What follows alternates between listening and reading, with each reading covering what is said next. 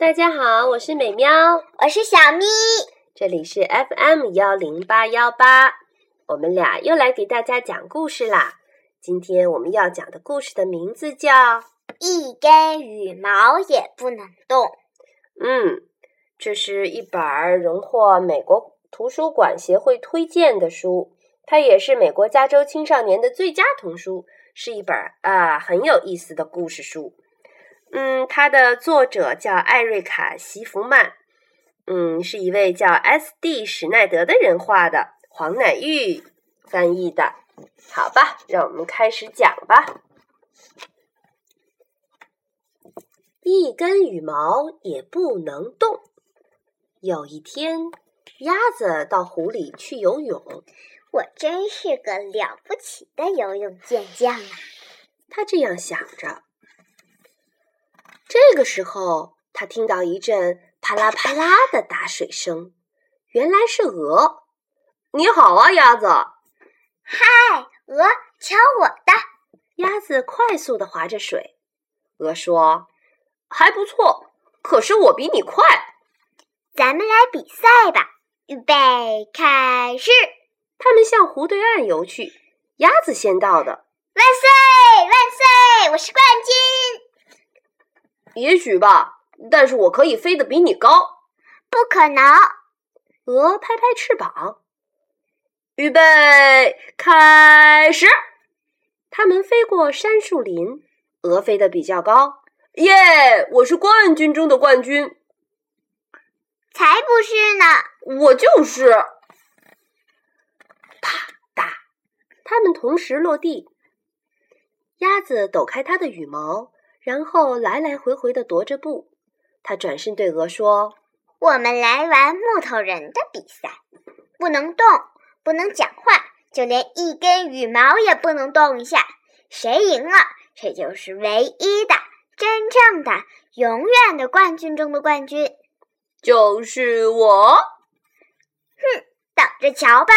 预备，不许动。鹅一动也不动地站着。”鸭子也是，它看着鹅，等着鹅动。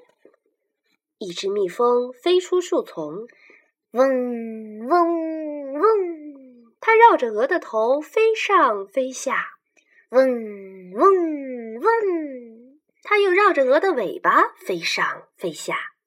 鸭子想，没多久，我就会成为唯一的。真正的、永远的冠军中的冠军啦！但是鹅一动也没动。接着，蜜蜂飞向鸭子，嗡嗡嗡，它绕着鸭子的头飞，嗡嗡嗡，它在鸭子的脖子上停下来。但是鸭子一动也没动，也没发出声音。就连一根羽毛都没有动一下，蜜蜂飞走了。鸭子一直等啊等啊，等着鹅动。一群兔子跳过来，它们贴着鹅的头，从它的长脖子上溜下来。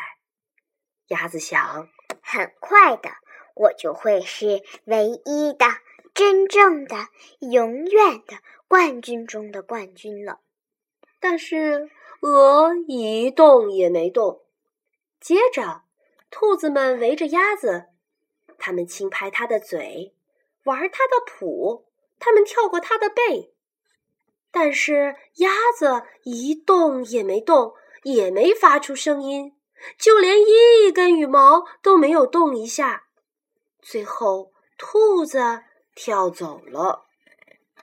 鸭子等了又等。等着鹅动，嘎嘎嘎！一群乌鸦俯冲下来，它们绕着鹅的头飞，停在鹅的背上，跳上跳下。快了，快了！再等一会儿，我就会是唯一的、真正的、永远的冠军中的冠军了。但是鹅一动也没动，乌鸦包围着鸭子。它们用翅膀拍它的脸，哦，对着它的耳朵叫，还挠它尾巴上的羽毛。但是鸭子一动也没动，也没发出声音，就连一根羽毛都没有动一下。嘎嘎嘎！乌鸦飞走了。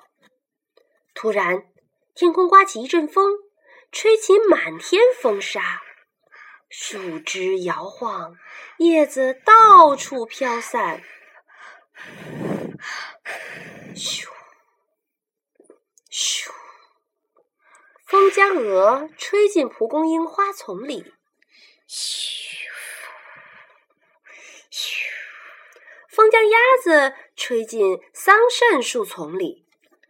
过了好久好久，风才平息下来。就快了。这时候，来了一只狐狸。多幸运啊！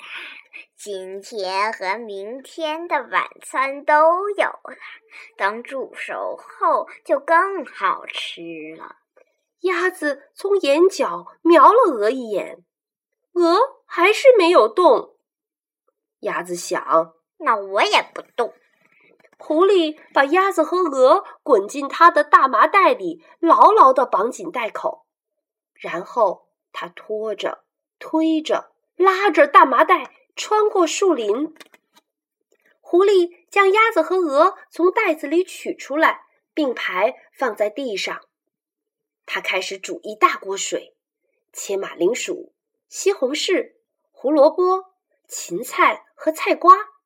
他抓了一把豆子丢进锅里，又加了点蒜和胡椒。他搅拌着这锅汤，然后他转身看着鹅。鹅一动也没动，也没发出声音，就连一根羽毛都没有动一下。鸭子也一样。狐狸眼睛发亮，用手点着它们。狐狸下山来点名，先煮鸭子还是鹅？我的肚子告诉我，先煮你。就是你，狐狸把鹅拎到锅边。鸭子想：现在鹅来该动了吧？但是鹅没有。狐狸打开锅盖，一团热腾腾的蒸汽冒了出来。动吧，鹅，请你动一下吧。但是鹅没有动。会不会是鹅根本就没办法动了？它说不定被吓得动不了了。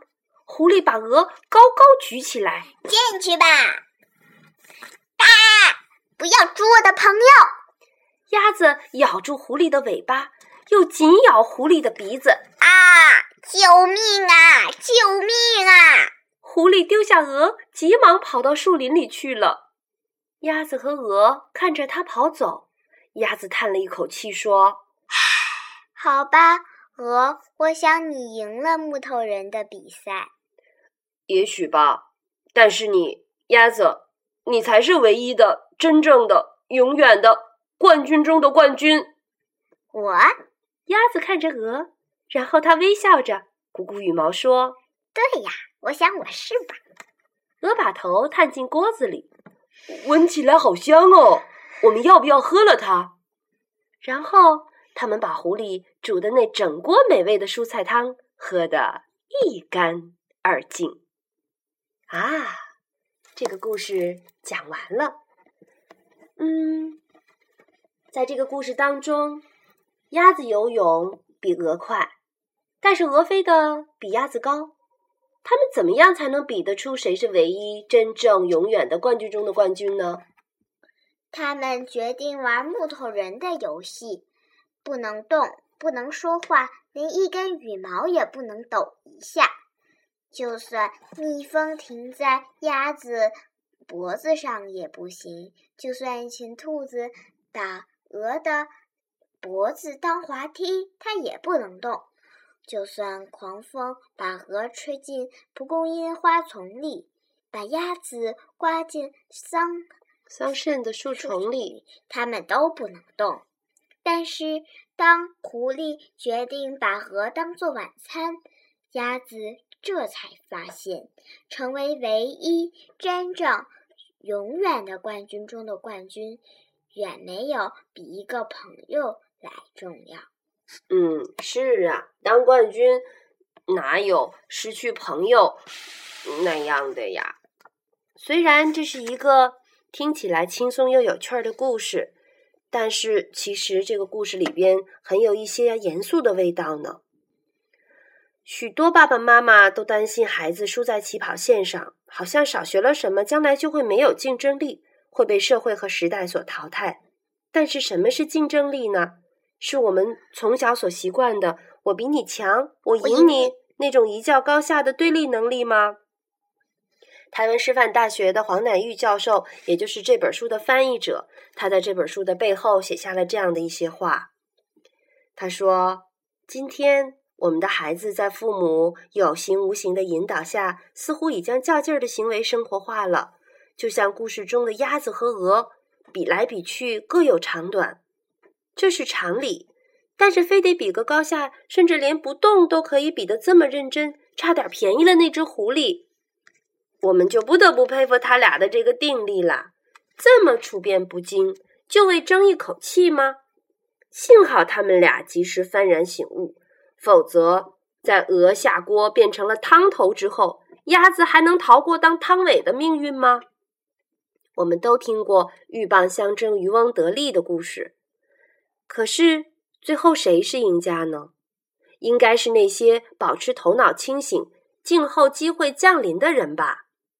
有时候我们太在意了输赢，以至于忘了我们要付出什么代价。往往赢的是可有可无的，赔的却是无价的。就像吵架中赢了理，输了情，真是不划算。其实争气呀，是活出自己的真本事，是不需要来自别人的压力的。而负气呢，是为赢而赢，甚至不择手段。